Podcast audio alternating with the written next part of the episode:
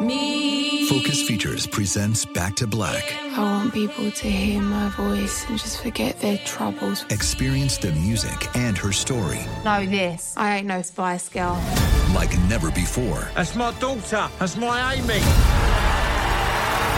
on the big screen. I want to be remembered for just being me. Amy Winehouse, Back to Black, directed by Sam Taylor Johnson. Rated R, under 17, not a minute without parent. Only in theaters May 17th. Right here, right now. Find your beautiful new floor at Rite Rug Flooring. Choose from thousands of in stock styles, ready for next day installation, and all backed by the right price guarantee.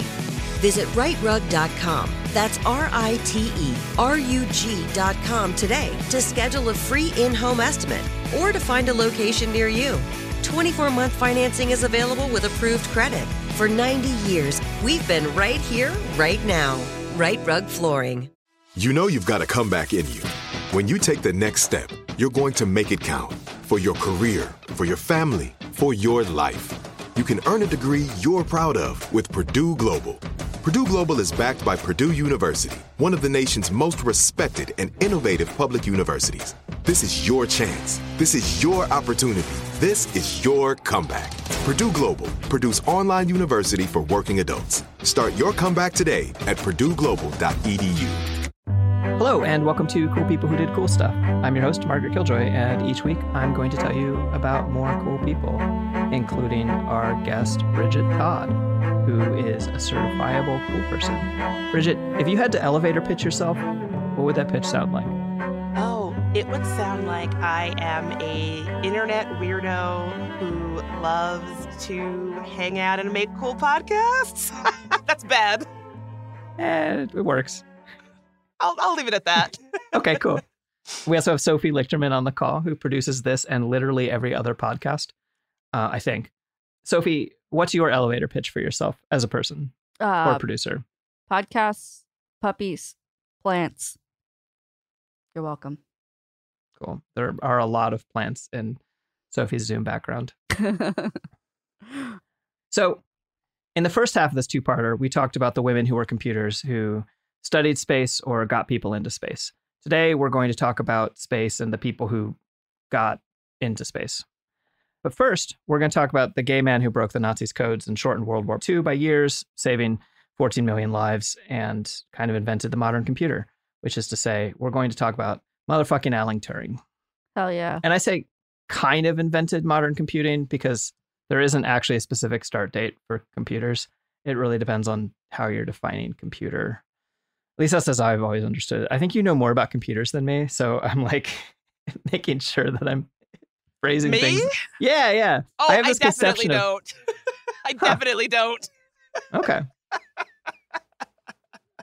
Good to know. So Alan Turing had the, the misfortune of being born in 1912 in London. I don't know if the year was misfortunate, but being English and gay worked out really badly for him in the end.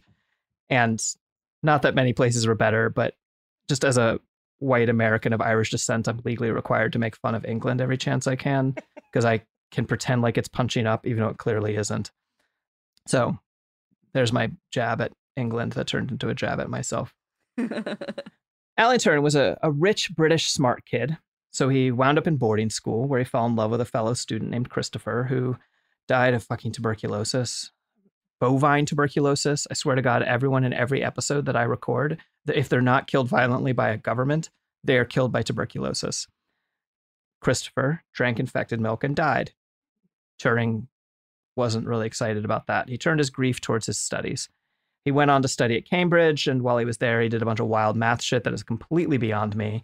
And he wrote out the, a sort of basic idea of a computer, a sort of conceptual but not capable of being made idea of a computer called the Turing machine. And I know what you're thinking because it's what I was thinking when I was researching this. He did not name it the Turing machine. Uh, he's not that kind of asshole. He named it the A machine for automatic machine, and his doctoral advisor called it the Turing machine.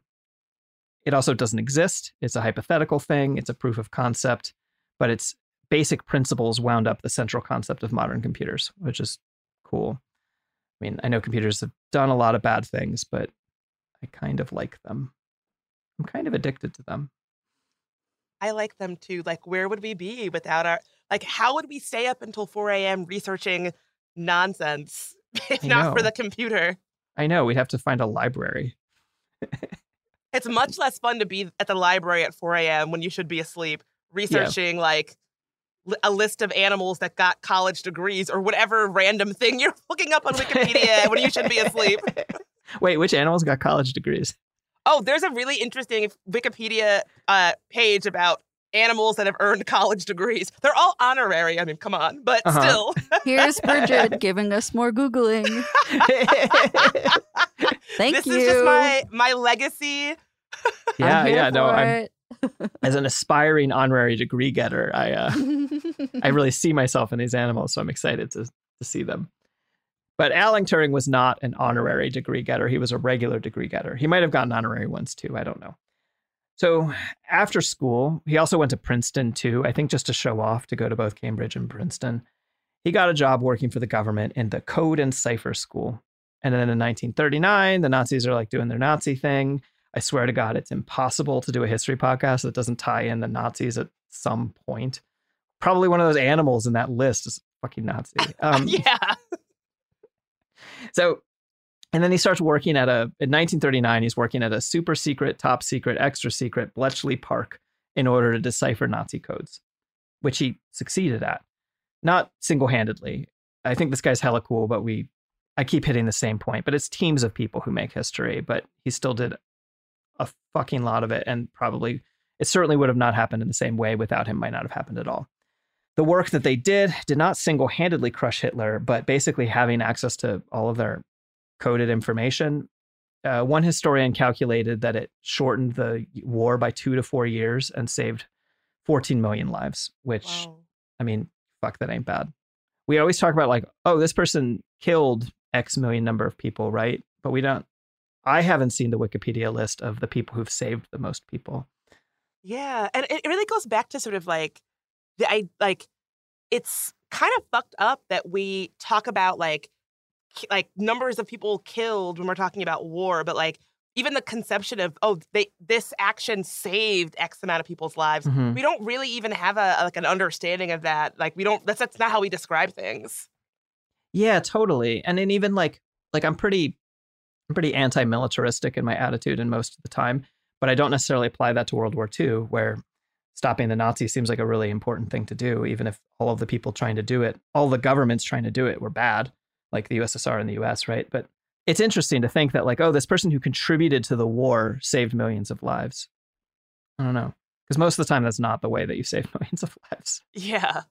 So the Nazis are sending messages using these machines called Enigma machines, which would be a name that would be absolutely trite if I wrote it in fiction. And they're these typewriters that translate between ciphertext and plain text. You type in your message, it comes out a code, or you type in a code, it comes out a message. And it, it's based on a key, which can change every day. And by the time the war starts, the Nazis are changing it every day. It was actually Polish mathematicians who first broke Enigma.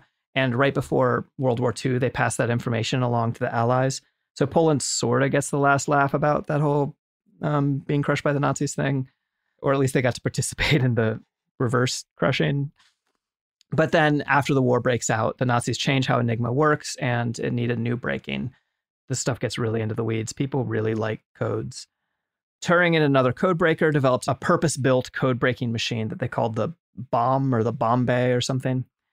And it's bomb with an E at the end, but not like bomb E, like Wall E, which would be a better choice, I think, that they could have made. During the war, he broke Nazi codes and did other shit, like he developed a voice scrambler to en- encrypt voice calls, which is like something that I even I conceptually struggle to imagine how I would do 100 years later, you know. I'm not a cryptographer. That's this is really coming across to anyone who is a cryptographer is listening. And then after the war, he fucking invents the modern computer, sort of, same as everyone who invents the modern computer. Lots of people do it, but he he puts forward the idea that computers can store their programs, and this is a really major step up. And uh, he also stayed gay. Imagine that. At one point in 1941, he actually proposed to a, a coworker, a woman, and she said yes. And then he was like, "Oh, but I'm gay," and she was like, "That's that's fine. Okay, we can still get married." Not a deal breaker. I know. And then Turing was like, "You know, actually, I probably shouldn't marry you. I, I feel like that would be like dishonest or something." But yeah, I appreciate that it wasn't a deal breaker for her. In 1952, he's 39 years old. He starts dating a younger man. He accidentally snitches himself out to the cops about being gay. His house had been burgled, and he made the classic mistake that rich white people make, where he thought that the cops would um, help him. Don't talk to cops. Exactly. And if he had listened to our sponsor, Don't Talk to Cops, his life would have been very different and probably substantially longer. So he outs himself as gay while he's explaining like why his partner, like why there's another man in the house or whatever. Like his, his partner was like unemployed and probably knew the burglar. And I don't know, it was all this complicated shit. So he and his boyfriend get arrested because they're gay, and that's not right, apparently. He pleads guilty. First, he kind of pleads like no contest. His lawyers are like, plead guilty. So he pleads guilty, and he's given two choices. You can either go to fucking prison for daring sleep with another consenting adult, or you can let us chemically castrate you. We're the government. He picks chemical castration. Basically, they these are just these are hormones that feminize his body, they reduce his libido, they make him impotent, and they cause breast tissue to form. So the punishment for being gay was being forced to transition. Oh my god! Like the gov, like the government. I mean, I, it it almost seems silly in 2022 when we know that our that governments are trying to make it like like criminalize trans youth and like keep them from Mhm. gender refor- gender affirming care, but like it is wild to me that we're still having this conversation because that's Yeah. it's it seems so like backward and horrible. But then I had to be like, oh wait, it's not re- like the government really getting involved in like people's expression of their gender and sexuality. I wish it were a thing of the past and that like what a relic of of a of a different time, but like not really, unfortunately. Yeah, yeah. I, I even I like tried to write a thing out in the script about this, and all I wrote out was "what the fuck" because like what the fuck? I just keep looking at it, and I'm like, this is what they're not letting us do on purpose now. But when the Mhm. government wants to do it to gay men, like I don't fucking know. Mind fuck. Yeah, his boyfriend gets I think the same deal. He does some kind of deal that gets him out of prison, and I don't believe it was like cooperation or anything. I think it was probably the same chemical castration. And of course, now he's a terrible monster, so he can't keep his security clearance at the government who he entirely saved, and he loses his job. You can't have your fucking 14 million lives saving fucking hero like sucking dudes off. That'd be bad, you know? Um, and the US doesn't let him enter because he's like so bad and untouchable. Again, like the fucking hero of World War II. Can't have someone as dangerous as that around in the US. So, two years later, on June 7th, 1954, Turing kills himself with cyanide. And it's possible that this was an accident. I, I frankly don't believe it. apparently, he, he loved Snow White and the Seven Dwarves, was his, one of his favorite films. And one biographer said that he particularly liked the scene where the, you know, w- Wicked Witch or whatever dips the apple into poison. And a half eaten apple was found next to his corpse. And they didn't bother to check it for cyanide before they like hucked it out or whatever. So there was also this whole electroplating set up in his tiny room for gold plating spoons. And so there's like this accidental death theory that he accidentally killed himself with cyanide that he was using to electroplate spoons, which I don't know. I, I buy the theory that he put that there for plausible deniability. He put that there to be like, I feel like a lot of the time when people choose to end their own lives, they come up with ways to do it in ways that kind of give everyone around them a way to be like, well, we don't know for sure, even though we all kind of know. Yeah. know, I don't know. This just gets into the what the fuck. He's another gay man driven to suicide by society that won't accept him. I don't know. And so, like, we're recording this episode, and the listener is listening to this episode with technology that this man fucking developed. Um, and then the UK government killed him, as far as I'm concerned. Yeah, I mean, it. it I, I, what you just said really like puts it in perspective that we're people are listening to this episode on technology that we wouldn't have without him, and yet, rather than being treated like the innovator and hero that he was, he was driven to death by suicide. And I think it like, I don't know, maybe I'm just in a weird place where I can't help but see these parallels of today of like, Yeah. who out there are we going to be like, oh, if only we had, you know, celebrated them and affirmed them while they were here. Like it's just like a generate. It's, it's so so wasteful. Like what a wasteful way to treat someone who had so much to give to the world. Yeah, no, totally. And it it just keeps up coming up again and again that people people work for these institutions like governments in order to improve the world and, and take humanity further and advance human knowledge and then get you know, basically murdered by them or you know thrown away. Not my favorite thing that's happened. So, let's talk about the space race. So World War II is over and it's Cold War time, and which brings it with it the space race. And I'm going to cut mostly over to the USSR for a while because I'm not trying to be like yay US with this podcast. I've probably hit this theme enough, but I don't like the US or the USSR. And it's a Cold War between two evil powers. But they still did all this really interesting shit, the individual scientists. And uh, the USSR, for my money, won the space race. Uh, we got to the moon first, which which everyone pretends is like the biggest prize. But the USSR had the first satellite, the first mammal, the first human, the first woman, the first and the first black man into space. Oh, what was the first mammal? Do you know? Oh crap! I looked it up. Um. Oh no, I don't Uh, remember. I don't want to. I, don't- I should have put you on the spot. No, no, no. I I had this whole section written about the animals they sent to space, and then I got too sad, and I decided not to include them because most of the animals that got sent up into space were just like sent into space and then abandoned, or some of them were sent up into space and then came back and then were, you know, treated badly upon their return. Oh, Um, okay. no, so I got really sad about the animal part. So then I cut it out, and now I don't remember what the first animal was. But fruit flies were the first like living creature. Okay. Interesting. Yeah. I. Yeah. I'm sad that, that they didn't treat these animals well when they returned, or I if they returned. My God. I know some of them ended up like heroes or whatever, and like you It know some some of the dogs I think in particular. I, lo- like, I looked it up. It was a doggo. oh, hi doggo. So, the space race. The USSR starts it by launching a satellite, right? Uh, and guess what inspired them to launch a satellite? The obvious answers here would be either like domination of the planet to a hive mind of communism, if you're reading propaganda on one end of the spectrum, or the furtherance of human knowledge from a detached atheistic point of view. After all, the USSR were full of atheists, right? Wrong. I mean, the USSR was full of atheists, but not just full of atheists, and a lot of their rocket scientists. So, the philosophical underpinnings of the USSR's entry into the space race, the thing that started the chain of events that got a human on the moon, were the cosmists. Have you ever heard of the cosmists? I haven't. So they're this weird, ideologically diverse philosophical and scientific movement that is kind of cult like, and it marries spirituality and science. And they were aspiring necromancers who wanted to raise the dead. Not necromancy. Necromancy. if you think the fucking leftists arguing on Twitter are bad right now, in the 1920s, there were anarchists arguing that death was, quote, logically absurd, ethically impermissible, and aesthetically ugly. Oh my god. I just I don't know. I somehow I didn't see necromancy coming Yeah, up yeah, in this yeah. conversation. Real real left turn. So- exactly. So, and they, this is the this is the group that includes basically all of the early rocket scientists in the USSR and the people designing practical spacecraft.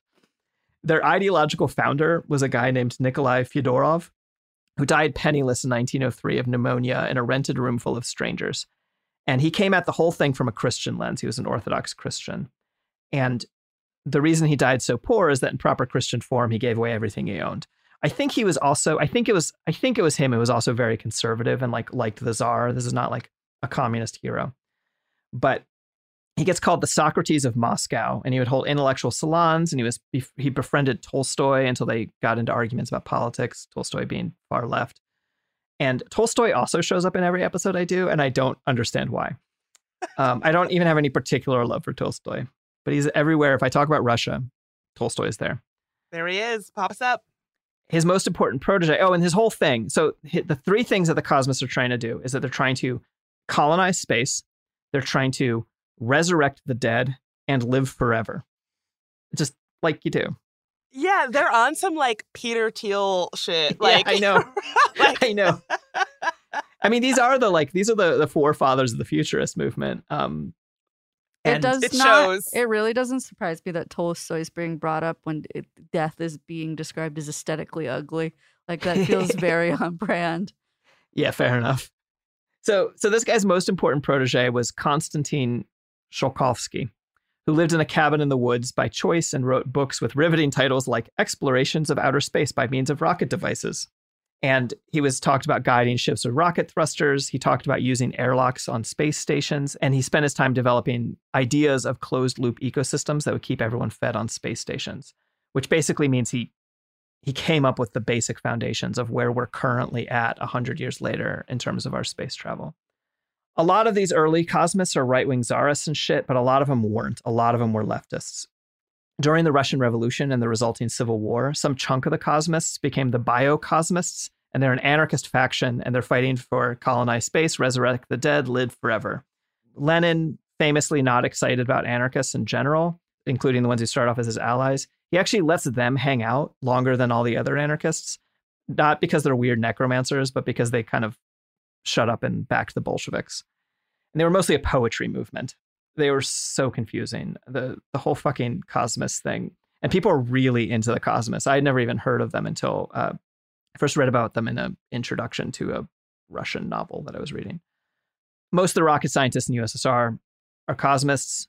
So after the revolution, things were looking really good for the USSR to get into space, right? Until who comes onto the stage but Stalin? Stalin comes on and fucks everything up. Motherfucking Stalin shows up. He fucks everything up. He disappears all of the major players into the whole thing because he does not like how religious the whole thing is. And he doesn't like that some portions of it are too anarchistic. Space communism aborted by Stalin. He also shuts down research into computers because he saw them as an evil Western capitalist plot to undermine workers' rights even though the first computer able to solve differential equations in the world was a Soviet invention in 1936, it was called the water integrator and it stores numbers by different quantities of water, which fucking rules. Yeah, I've never even heard of this. No, I hadn't either. I really want to see one. So, anyway, in 1953, Stalin did the single best thing he ever did for the world. He fucking died. Not a big Stalin fan here. 1957, Russian scientists get Sputnik 1 into orbit, the first artificial satellite in Earth orbit by anyone in the world.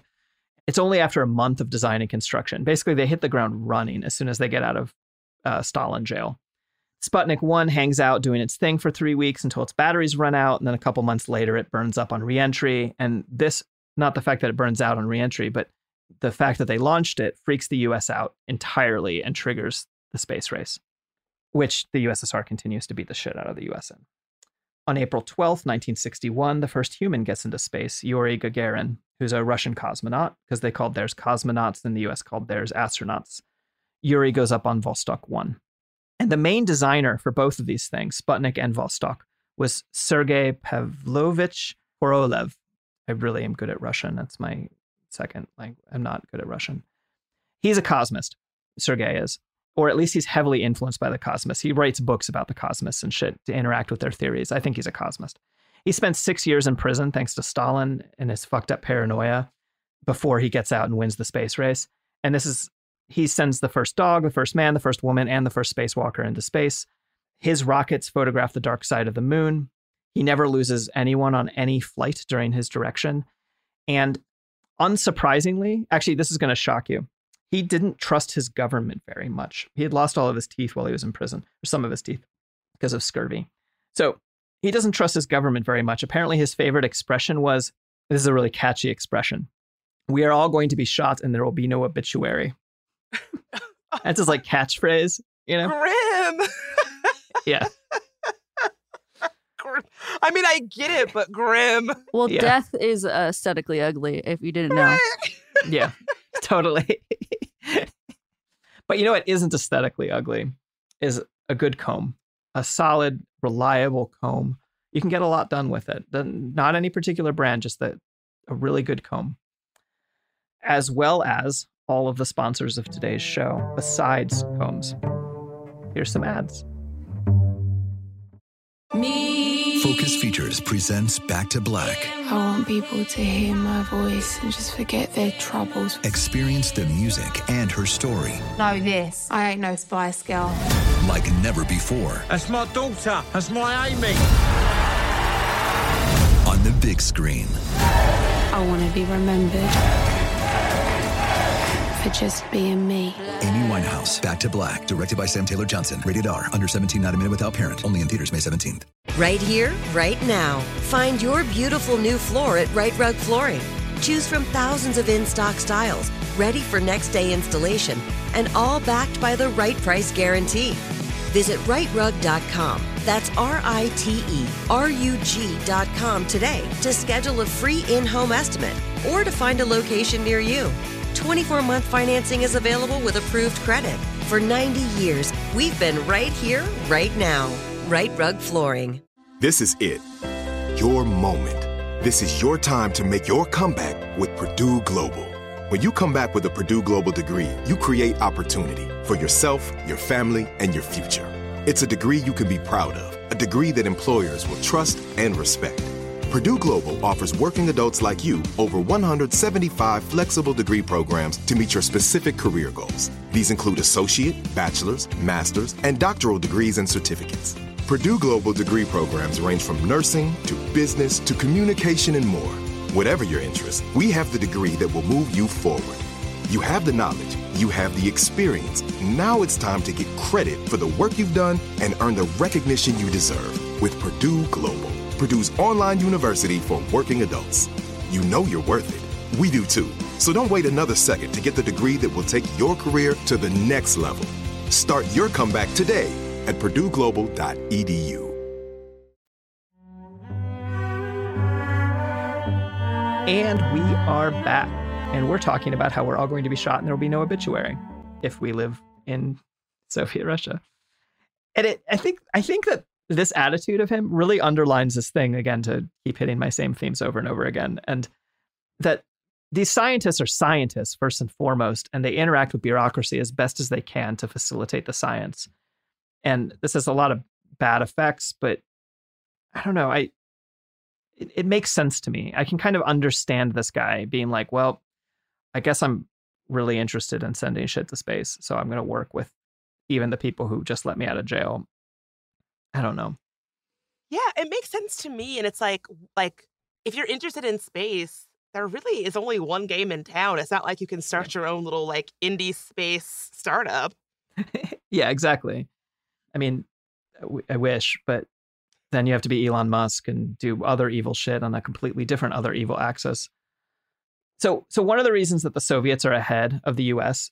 I mean, one, they they start first, right, and they've been planning for it for years because they're practically religiously obsessed with it. The Cosmos, at least, uh, it's part of their three part program.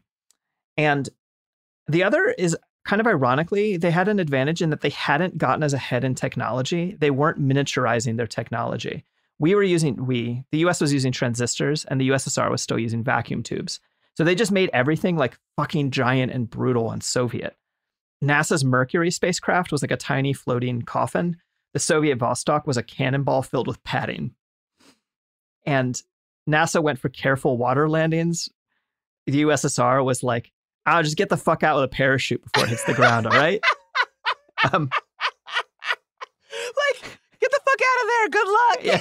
Go, go, go. What are you, an idiot? The thing's going to hit the ground. like, that's all they gave him. Good luck. yeah.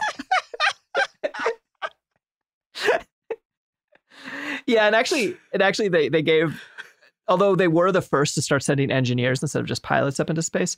Uh, the very first people they were sending up, they were like, "You don't have any control over this thing. You just you're just there. You're just there. You have some basic stuff." Whereas the U.S. space program, the astronauts had a lot more control, a lot more uh, ability to understand what was happening and fix problems but yeah, so this sets them up for quick victories, but it makes a complex operation like landing on the moon much harder. And so they they do later keep trying and failing to they manage to hit the moon a lot, but they don't manage to soft land on the moon very well. So but the Soviets get women into space first. The US was poised to get women into space first. The US had private screenings for potential women astronauts starting in 1959. It was financed by a wealthy woman aviator and in the end, they picked 13 women who passed all the same tests as male astronauts. Decades later, they were dubbed the Mercury 13, which wasn't their name at the time, as a reference to the Mercury 7, which is the seven male astronauts that were picked. An aviator named Jerrie Cobb was lead among these women. And she had already set in her 20s, she had set three aviation records, like not just for like a woman aviator, but uh, for any aviator. Wow. But then in 1962, there was a House committee hearing on gender discrimination in the space race. Jerrie Cobb and others testified basically it was discrimination to not let them go up into space just because they were women. Uh, they had passed all the same tests as the male astronauts. That seems pretty cut and dry, right? You think they're going to win? I don't know. well, guess who testifies against them? But the first two American men to go up in orbit, including John Glenn, who was painted as this trust women anti racist in the fucking movie Hidden Figures. Are you fucking kidding? I am not kidding. Okay, wait. So how the hell do we let people like this be like rebranded as like heroic and like anti-racist feminist? Like what the hell? I They know, only read they only read the fucking headline. They don't read the whole story. Yeah. Yeah. His quote to the committee I think this gets back to the way our social order is organized, really. It is just a fact. The men go off and fight wars and fly the airplanes and come back and help design and build and test them. The fact that women are not in this field is a fact of our social order, which what a Ew. is true, but only in a bad way. yeah. and like to say that and be like and like what the, the, the unsaid thing is like dot dot dot and we need to uphold that norm. you Yeah, know what I totally. mean? totally. He he did apparently he had a like he had his like maybe I shouldn't be this way moment when um oh I don't remember her name but a, a woman died in the Challenger explosion and Oh yeah. he eulogized her and uh did not say like well she shouldn't have been there in the first place am I right you know um I think he like 20 years later or whatever kind of like came around but but first he argued part of their defense about why women shouldn't get to fly in space is that in order to be an astronaut you had to be a test pilot in the air force and women weren't allowed to be test pilots so so sorry sorry ladies can't go to space because this it's it's not us it's this other institution that's preventing you from going to this- space Other rule. We would we would change it if it were up to us, but you Yeah, know, yeah. sorry. Eh, it's just the social order am i right um god anyway this delays women from going to space for decades so the, the soviets are always looking for propaganda coups over the us and they really like to prove how more progressive they are so they send the first woman into space valentina tereshkova on june 16th 1963 most of the soviets involved in the space race that i've found were just scientists who happened to do their work in the ussr not Valentina. She's a patriot and a communist. Well, she's actually still alive and she's still a patriot. She's not technically a communist anymore. She's born in 1937, and shortly thereafter, her father was killed in that dumb thing where the Soviets tried to invade Finland because, in this thing that will sound familiar to nobody, the, the Winter War, where the Soviets invaded Finland, was because they decided that the Finnish border was too close to one of their cities. So it was a threat. And so they had to move the border. So they invaded Finland. Anyway, her dad died doing that. I'm not sorry. Valentina finishes school. She joins the Communist Party. She gets to work at a textile factory, and then she becomes a competitive parachutist, which is objectively cool. I didn't even imagine competitive parachuting. I think of parachuting as a thing you do when you turn 40 and you're trying to find meaning in life. Or you're George W. Bush doing it on your birthday, right? No? Yeah, you, apparently, yes. Sophie is wagging her finger correct to say yes. um, and it was this activity that got her noticed, and soon enough, she ends up a cosmonaut. She's the first woman in space, and to this day, she's the only woman who's been to space on a solo trip. And there was this tradition among cosmonauts on the way to the launch pad where they needed to take one last piss before they got into the shuttle, so they would pee on the tire of the bus that takes them out. I know. I mean, It's the most boy thing in the world, right? It's like I say this as someone who loves to camp and like Yeah. takes a lot of pleasure in peeing outside. Yeah. Gross. Valentina did not break this tradition, and she too peed on the. uh Which is kind of like I kind of like that energy though. I kind of like the like. yeah. All right, fuck it. She goes up to space. She orbits 48 times in a single flight, really just trying to flex on the US. She logs more flight time in that than all American astronauts prior to that combined. She takes photos of the atmosphere that are used to analyze the atmosphere and then the way that she was particularly nauseous during her her flight was like used to study the effects of space on on the human. And since her flight capsule was basically a cannonball, It comes down crashing into the earth. She ejects four kilometers above the ground and parachutes down, which is the skill that got her the job. Because they're like, look, the, all you got to do is go get shot into space and parachute at the end, right? That's like, And she's like an expert competitive parachuter, so she's got like 90% of the job she's got down. yeah, exactly. I mean, I think she also like trained and shit to be a cosmonaut, but like, but this is why she got picked. And then she fights strong winds on her descent. She bruises but not breaks her nose on the landing. And then she has some dinner with local villagers, and then she goes home a hero. And she wanted to keep going to space, but she was too valuable as a propaganda hero. And against her wishes, she was put in charge of the Committee for Soviet Women in 1968 because the USSR was a dictatorship and she didn't get to choose what she did. She dives into feminist socialist politics. She stays a communist for a while after the collapse of the USSR.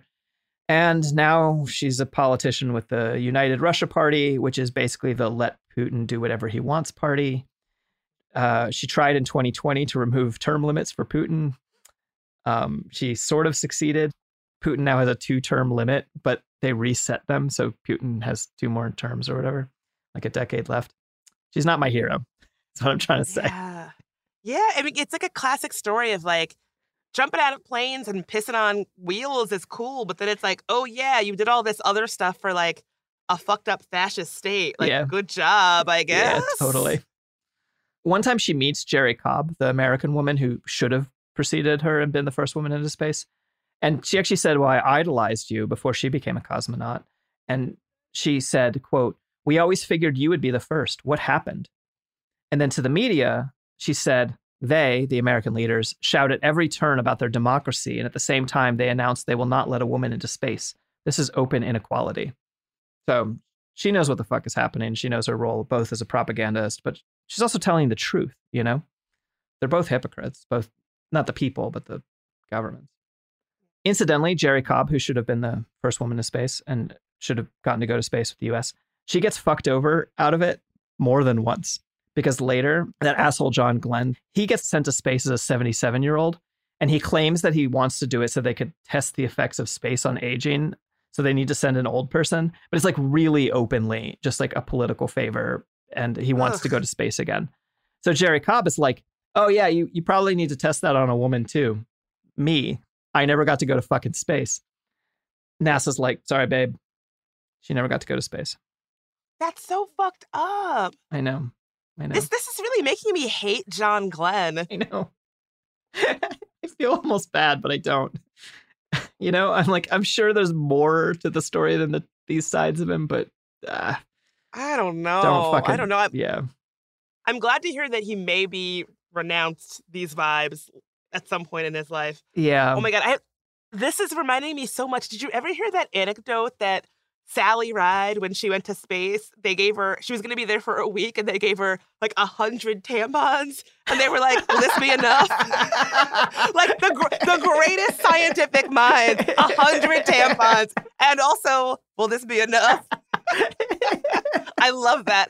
Yeah, I think the whole thing is like all the different ways that like these these institutions and individuals coalesce to, to make it be like, oh, women don't belong in space. Like Yeah. if you go up to space, Yeah. we have no idea how to keep how to make you feel supported. Like you Yeah. had no business up there in the first place. It is wild. totally. And then the like more recently when they're like planning the Mars mission and they're like, well, we should send four women so that they don't have sex and therefore there's no like weird feelings. Yeah, women never have sex with each other. No, definitely not. Not in zero G either. Yeah. I didn't know it was Sally Ride about the tampon thing. I'd heard that. I but- think I think it was. Yeah. Don't quote don't quote me on that, but I think it was. It definitely was 100 tampons, though. That is Yeah. factually correct. Yeah. There's like songs about it. It's the most ridiculous thing. I've s- I've seen a song on I've seen a song like 100 tampons. Yes. And will that be enough? yeah, these are the people who, yeah, I can play this. oh my them. gosh. Yeah. cool. Yeah, so Sally Ride actually is next in my script because she doesn't get to go to space till 1983. She's the third woman in space. And I didn't know this until recently, and I think no one, most people didn't. It came out more recently. Uh, she's the first confirmed gay person in space. Hmm. After she died, her obituary casually mentioned her partner of 27 years. I did not know she was gay. No, she apparently, according to her sister, who's more publicly out, she hadn't hidden her relationship, but she hadn't made it public either. And just basically been like, that's not what. And also, I think there was a lot of like, well, you'd fuck up your career if you told anyone right now, you know? Um, Yeah. yeah. So, but if, if if those four women go to Mars, none of them will be gay. yes. No lesbian sex happening in Mm-mm. space. Don't worry. Nope. Definitely not. So this brings us to the first black person in space. And uh, the first thing I did was Google first black person in space because I was like not totally sure. And I got the wrong answer at the top of the Google screen. Because if you type into Google first black person in space, you get a little automatic answer at the top that says Guion S. Bluford, uh, who went to space on the third Challenger mission in 1983. And this guy is a, I mean, he's a talented guy. He's still alive. He has medals after medals from the Air Force, and he's written a ton of papers about fluid dynamics and shit like that. But he wasn't the first black person in space. He was the first black American in space. And it comes up time and time again, right? That you look something up and it's like the first person to do this thing. And it usually means the first Western person or the first white person or the first, in this case, like, you know, non Soviet bloc person or whatever. But the first black person in space was also the first Latin American person in space and the first Cuban in space. And he wasn't an astronaut, he was a cosmonaut. Cuban cosmonaut Arnaldo Tamayo Mendez went to space in 1980 for a week as part of the USSR's Intercosmos program, which was a program by which the USSR's allies were given access to space for research. And honestly, just for clout, like every country wants to get to have gone to space, right?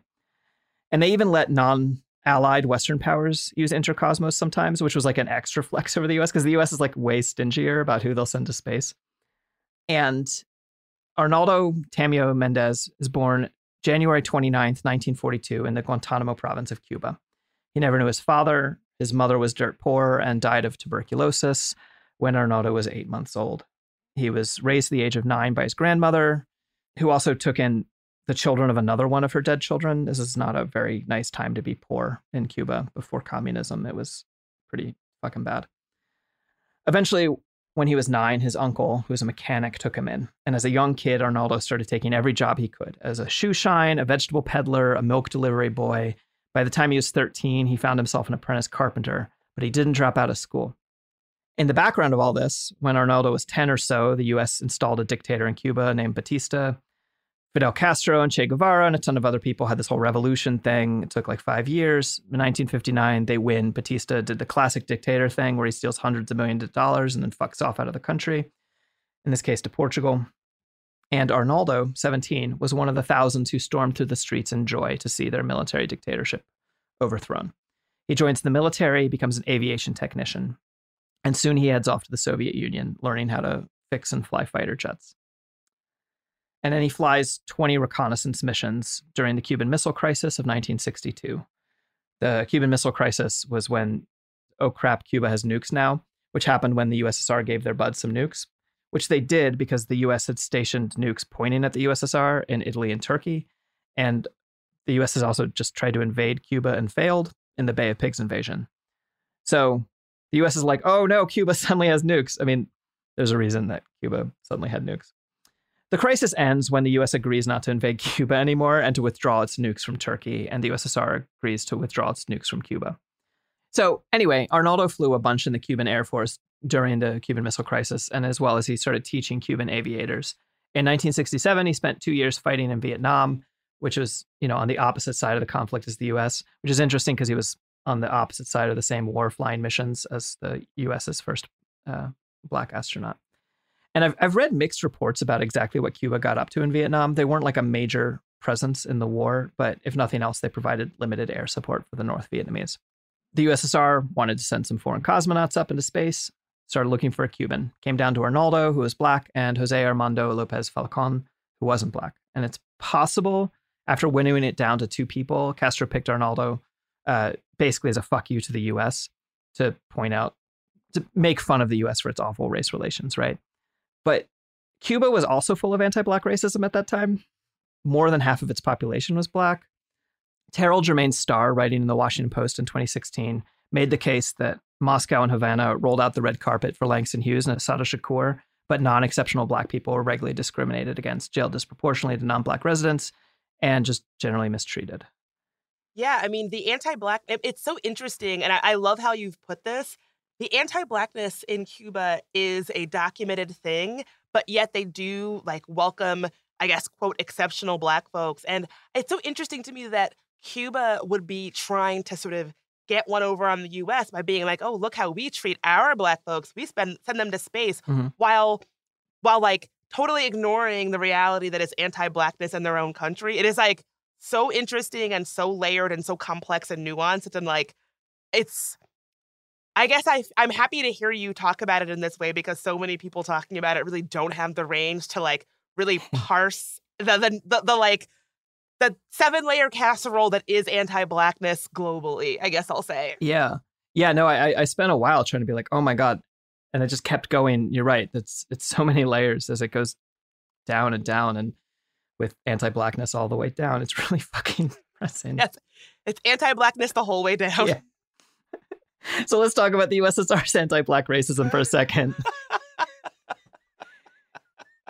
In the 1960s, the USSR had its own black rights demonstrations because African students, especially from Ghana, had been moving to the country for studies.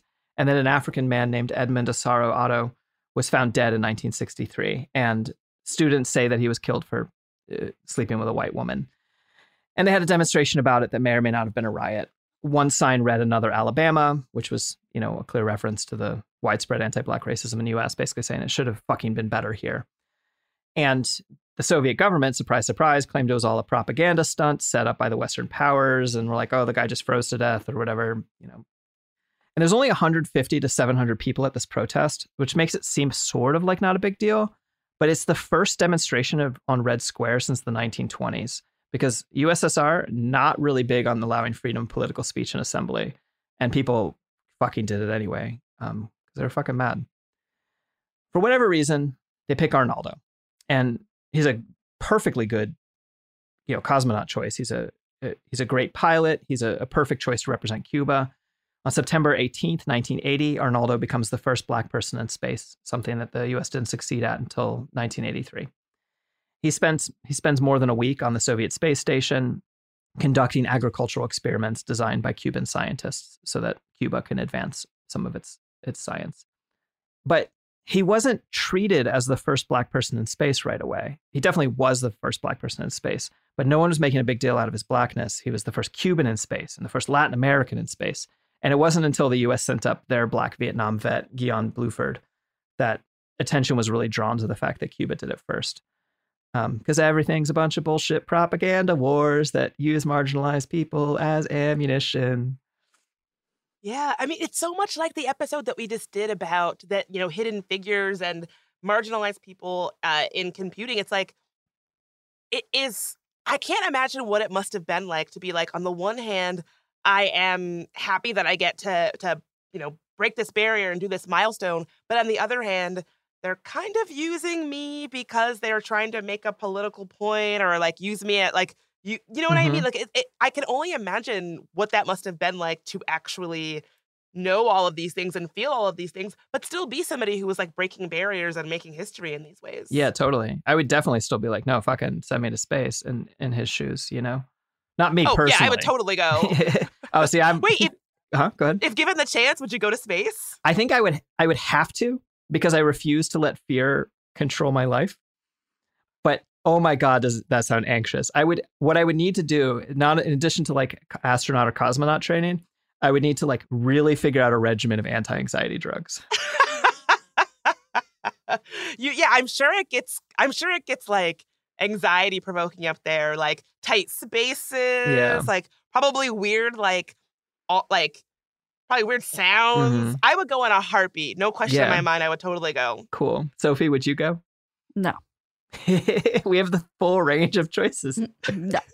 You're not even curious what's what's going on up there? Nope. You're like, I don't it doesn't concern me. I'm gonna mind my business down here on Earth. I'm gonna stay down here with my hundred tampons and call it a day. They'd probably like send me up and they'd be like, trans woman, woman, okay, hundred tampons. No, no, no. You 200. You 200. Yeah, yeah. I need more. Will that be enough? yeah, I don't even know. As I'm like on drugs Oh. and eating them. oh, But know what else you could eat on drugs? Potatoes. absolutely. the sponsor of today's podcast. Uh, here's some advertising that supports our com- complicity in capitalism.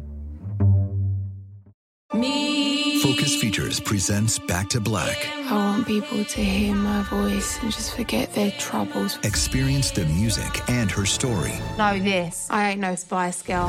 like never before That's my daughter. That's my Amy. on the big screen. I want to be remembered for just being me. Amy Winehouse, Back to Black, directed by Sam Taylor Johnson. Rated R, under 17, not a minute without parent. Only in theaters May 17th. Right here, right now. Find your beautiful new floor at Rite Rug Flooring. Choose from thousands of in stock styles, ready for next day installation, and all backed by the right price guarantee. Visit riterug.com. That's R I T E R U G.com today to schedule a free in home estimate or to find a location near you. 24 month financing is available with approved credit. For 90 years, we've been right here, right now. Rite Rug Flooring. This is it. Your moment. This is your time to make your comeback with Purdue Global. When you come back with a Purdue Global degree, you create opportunity for yourself, your family, and your future. It's a degree you can be proud of, a degree that employers will trust and respect. Purdue Global offers working adults like you over 175 flexible degree programs to meet your specific career goals. These include associate, bachelor's, master's, and doctoral degrees and certificates. Purdue Global degree programs range from nursing to business to communication and more. Whatever your interest, we have the degree that will move you forward. You have the knowledge, you have the experience. Now it's time to get credit for the work you've done and earn the recognition you deserve with Purdue Global, Purdue's online university for working adults. You know you're worth it. We do too. So don't wait another second to get the degree that will take your career to the next level. Start your comeback today at purdueglobal.edu. And we are back, and we're all jealous of Sophie, whose dinner arrived while we were just It staring at. wasn't potatoes. I'm so sorry. Well, there's other wholesome foods, I'm sure. So, at the top of this episode, the first part of this episode that you heard on Monday, today is Wednesday, because obviously you're listening to this the day it came out. It could be any day. I don't know what day it is when you're listening to this. I promised you a goth bisexual rocket scientist. And so, for the last story that I'm going to talk about today, I'm going to tell you about Jack Parsons and the Suicide Squad. Jack Parsons, who was actually, uh, his birth name is Marvel, but he didn't like his dad very much, so he, did, he didn't keep his dad's name Marvel. Although Marvel Parsons would have also been a really good name. Jack Parsons. Kind of cool. I know. I like it. He's one of the people who founded JPL, the Jet Propulsion Laboratory that later became part of NASA, the place that started the trend of hiring women as computers in the aerospace field. And he designed a ton of rocket engines. He made advancements in solid and liquid fuel. Uh, that Nazi guy who led the space race, Wernher von Braun, one time he got called the father of rocket science, and he was like, no, no, no, that's Jack Parsons. And I can't tell you that Jack Parsons was a good person, but I can tell you that he is fucking interesting. Jack Parsons was this rich white kid from Pasadena, born in 1914. He'd read a ton of science fiction and he thought rockets were cool. He got picked on in school for being a rich, effeminate kid, and he spent his afternoons with his like one friend, and they would go blow shit up in the go out in the woods and blow shit up in the fucking homemade gunpowder. It's probably not woods. I assume it's like desert or something. I don't know the West Coast. He reads a ton of occultist shit while he's a Pas- teenager. Pasadena, Pasadena. There's Was it Florida? Am I just a, wait? Where's Is Pasadena? it is it West? Is is it Pasadena, California? Wait, where's Pasadena? Because there's Pasadena, California, or is it Pasadena somewhere else? Because Pasadena, California, we don't have woods there. Yeah, okay, There's okay. no woods. I was right. Okay, so it's not the woods he's blowing shit up in. But he's going woods outside, there. blowing shit up. Whatever Pasadena looks like, I don't know where Pasadena is. I clearly am a well-traveled, near Lo- near Los Angeles. person. You can trust me. Okay. So his interests in classic goth bisexual boy mode. He uh he blows stuff up with homemade gunpowder. He figuring out how to make his own gunpowder. And then he reads occultist stuff and he tries to summon the devil in his bedroom. But he chickens out and doesn't finish the ritual. He goes to college. He starts working on rocket shit in the weekends. He starts corresponding with rocket scientists all over the world, including von Braun and the Russian cosmists. Like before the war shit came up, all of the US scientists, German scientists, Russian scientists, they were all buds and comparing notes. When he's in college, his crew in school got called the Suicide Squad because they're reckless with their bomb experiments, and a bunch of the major players in rocket science in the US and China are involved in the Suicide Squad. Wait, I have a Mhm. really possibly silly question. No, please do. forgive me if this is the stupidest Mhm. question. Is that where the name from like the comic book slash movie, The Suicide Squad, is that where the name comes from? I don't know. I was thinking about that because this is the second thing like a Suicide Squad I've run across. In um in the I did an episode on gay resistance to fascism, and I found out that gay Nazis were put into a suicide. It wasn't. I don't know if it's called a Suicide Squad, but they were put into a Suicide Squad where they were like instead of going to jail, they got put in with all of like the worst Nazis off to go do like. But it was like an SS squad. Um, And so I was like reading that and I was like, whoa, is this where Suicide Squad got their thing? It's from like gay fucking Nazis. And now I'm reading this and I'm like, maybe this is where fucking Suicide Squad got its name from. I don't know. Maybe it was just like a thing that people called idiots who yeah. kept trying to blow themselves up. Yeah, no maybe idea. it shows up all throughout history. This is interesting. Yeah. No, I, I I get really excited about these weird threads that I don't I haven't figured out how to untangle yet. So he drops out of school because he doesn't have enough money to go to school. Uh, I think maybe because his dad had fucked off. I'm not entirely sure why his financial situation changed so much. But he never gets a degree and he turns down honorary degrees later, which is even more of a flex in a way. Although I will also say the fact that it's like the white kid turning down all these degrees as compared to like the black women who are like like there's a whole thing that I didn't really get into about HBUs, historically black universities, and like how much work they did to help uh, black folks get ahead. And like, so I'm not trying to like, whenever I'm like, oh, and this maverick named Marvel who dropped out of, oh my god, the fact his name was Marvel and is, is Suicide Squad Marvel or DC? Yeah. Oh my god. Oh, I think it's Marvel, but don't quote me on that. Yeah, I no, think don't it's know. Marvel. Yeah. Um. Anyway, that was an ADHD spinoff from what I was trying to talk about. But uh, Yeah, I mean, I, I think you're right. Like, I, I love that you've added that. That like, it's it's real easy to be a white kid from Pasadena who turns down an honorary degree. Meanwhile, all of these black women who were like working their ass off for Yeah. any recognition and getting none of it Yeah. probably would have like been really honored by a, a, a degree, considering the, the the role that like HBCUs played in making sure that black folks were able to get educated. You know, Yeah. it makes so much sense. yeah. I also want everyone to know that we are safe. Suicide Squad is DC Comics. Okay, Okay. great. That would too weird. Yeah. Too weird, everyone. Yeah.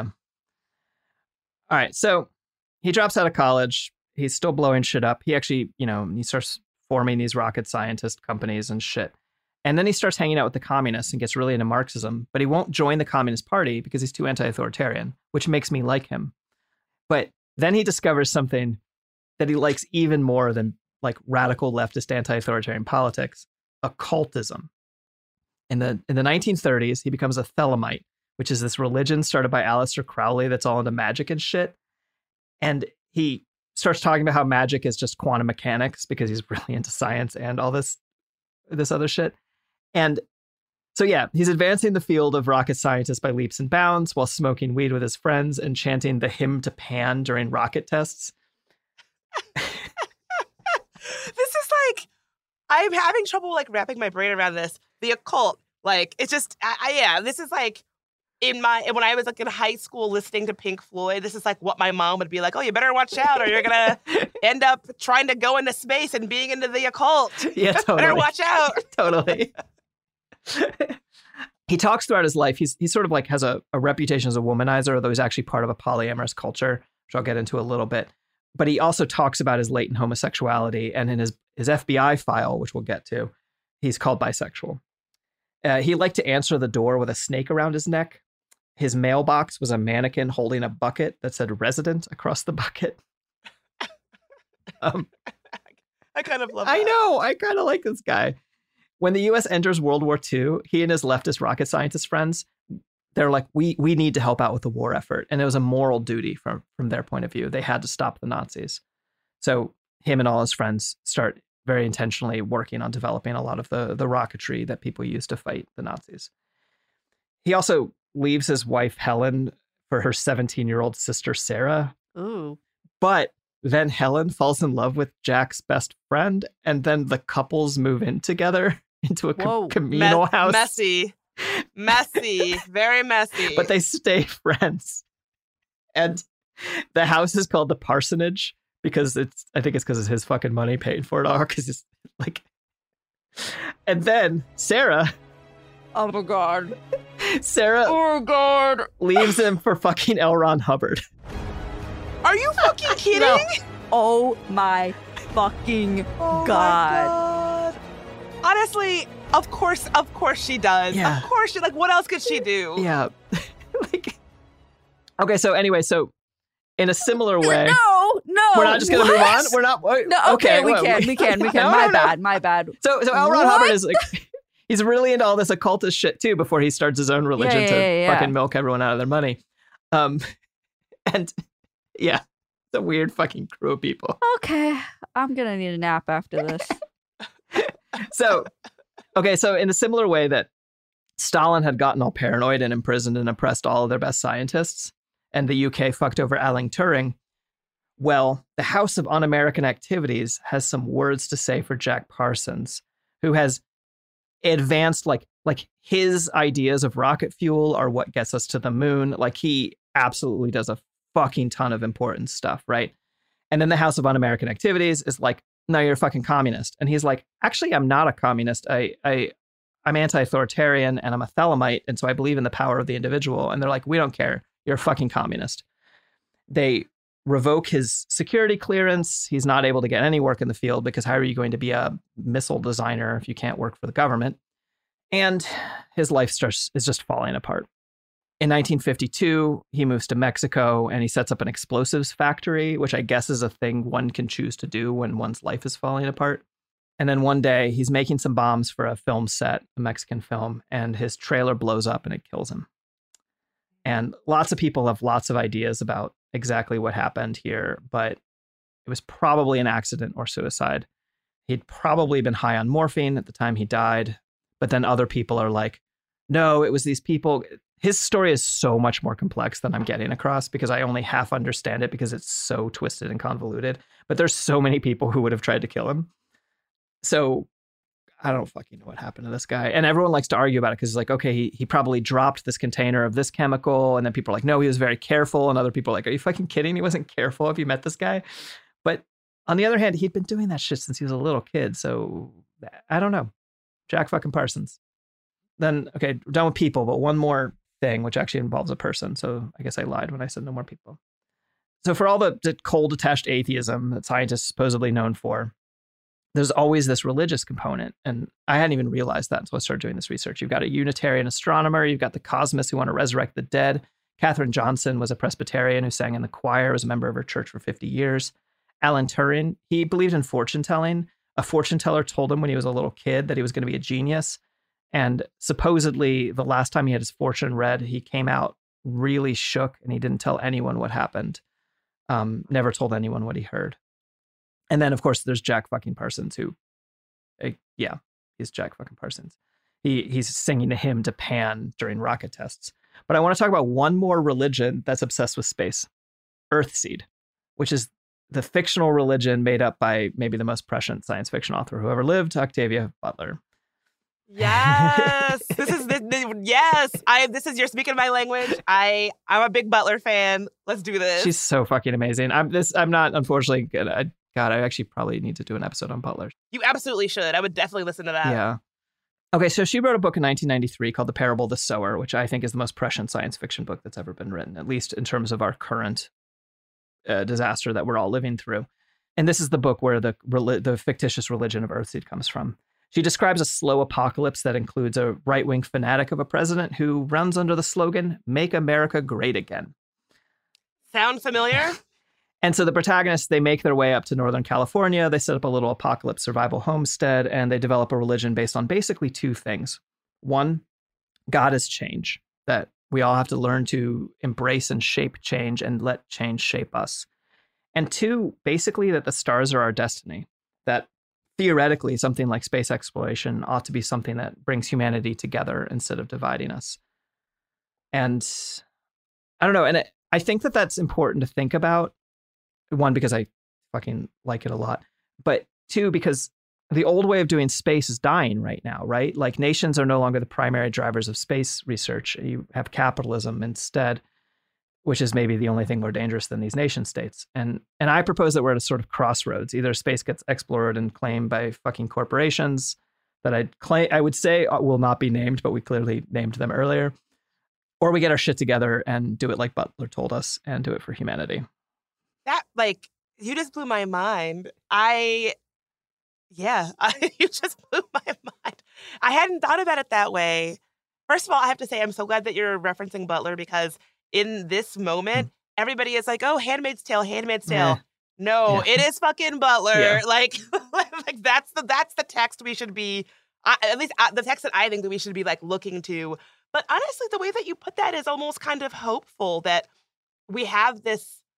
We're at a, at a, at a crossroads where we can decide if we want the next generation of space exploration to belong to people like Elon Musk or something different? Like, is it is it like who is it for? What's it, who's going to define it? I think I think it's almost sort of hopeful the way that you put that.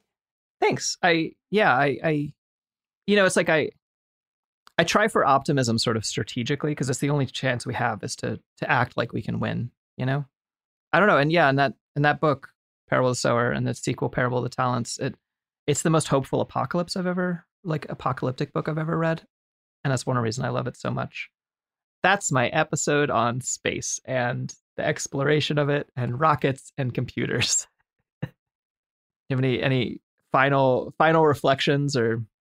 Yeah, my final reflection is just that like I can't I'm so surprised to find myself in this optimistic space where you know it's kind of up to us like like what's it going to be? What are we going to decide we want? And you know are we going to treat we've kind of done a number on the on the world on the on, on earth are we going to let people who we know can't be trusted do the same thing to space or aren't we you know it's just, it's kind of up to us i yeah i don't yeah. know it is a, it's a, a hopeful apocalypse i guess as you said Thanks.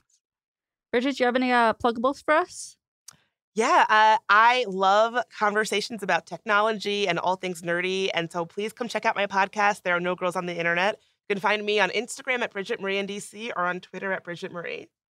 Amazing. And uh, we'll be back next week, right, Margaret? Yay. Till the heat death of the universe. Where can people follow you, Margaret? Oh, well, if you want to see pictures of my dog or of yes. a turtle that I saw today that was eating a mushroom. Also, yes. Uh, you can follow me on Instagram at Margaret Killjoy. And if you want to hear me uh, complain about discourse while participating in discourse, you can follow me on Twitter at Magpie Killjoy. I do. I really do. and uh, follow Bridget, follow Margaret, and we'll be back next week. Yay.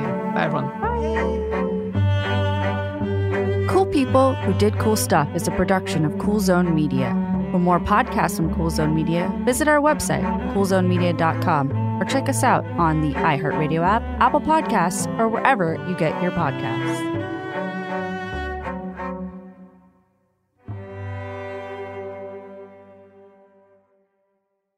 Right here, right now. Find your beautiful new floor at Rite Rug Flooring. Choose from thousands of in stock styles, ready for next day installation, and all backed by the right price guarantee. Visit riterug.com. That's R I T E R U G.com today to schedule a free in home estimate or to find a location near you. 24 month financing is available with approved credit. For 90 years, we've been right here, right now. Rite Rug Flooring. If a new house is on your wish list in the next five years, grow your savings faster and experience your dreams with an Ohio Homebuyer Plus account from Kemba Financial Credit Union. A savings account specifically designed to save for a new home where you can earn 7% APY, a $500 matching bonus, and a $1,500 mortgage closing cost credit. Learn more at Kemba.org. Offer expires March 31st, 2025. APY equals annual percentage yield. Restrictions apply. NMLS 292230. Equal housing lender. Federally insured by NCUA. Tired of restless nights? At Leesa, we know good sleep is essential for mental, physical, and emotional health. From memory foam mattresses to hybrids that keep you cool all night long, Leesa's mattresses offer exceptional comfort and support with free delivery and 100 nights to try out your mattress in the comfort of your home. For a limited time, save up to $700 off select mattresses plus two free pillows. Go to leesa.com slash iHeart for an additional $50 off mattresses and select goods. Exclusions apply. See leesa.com for more details.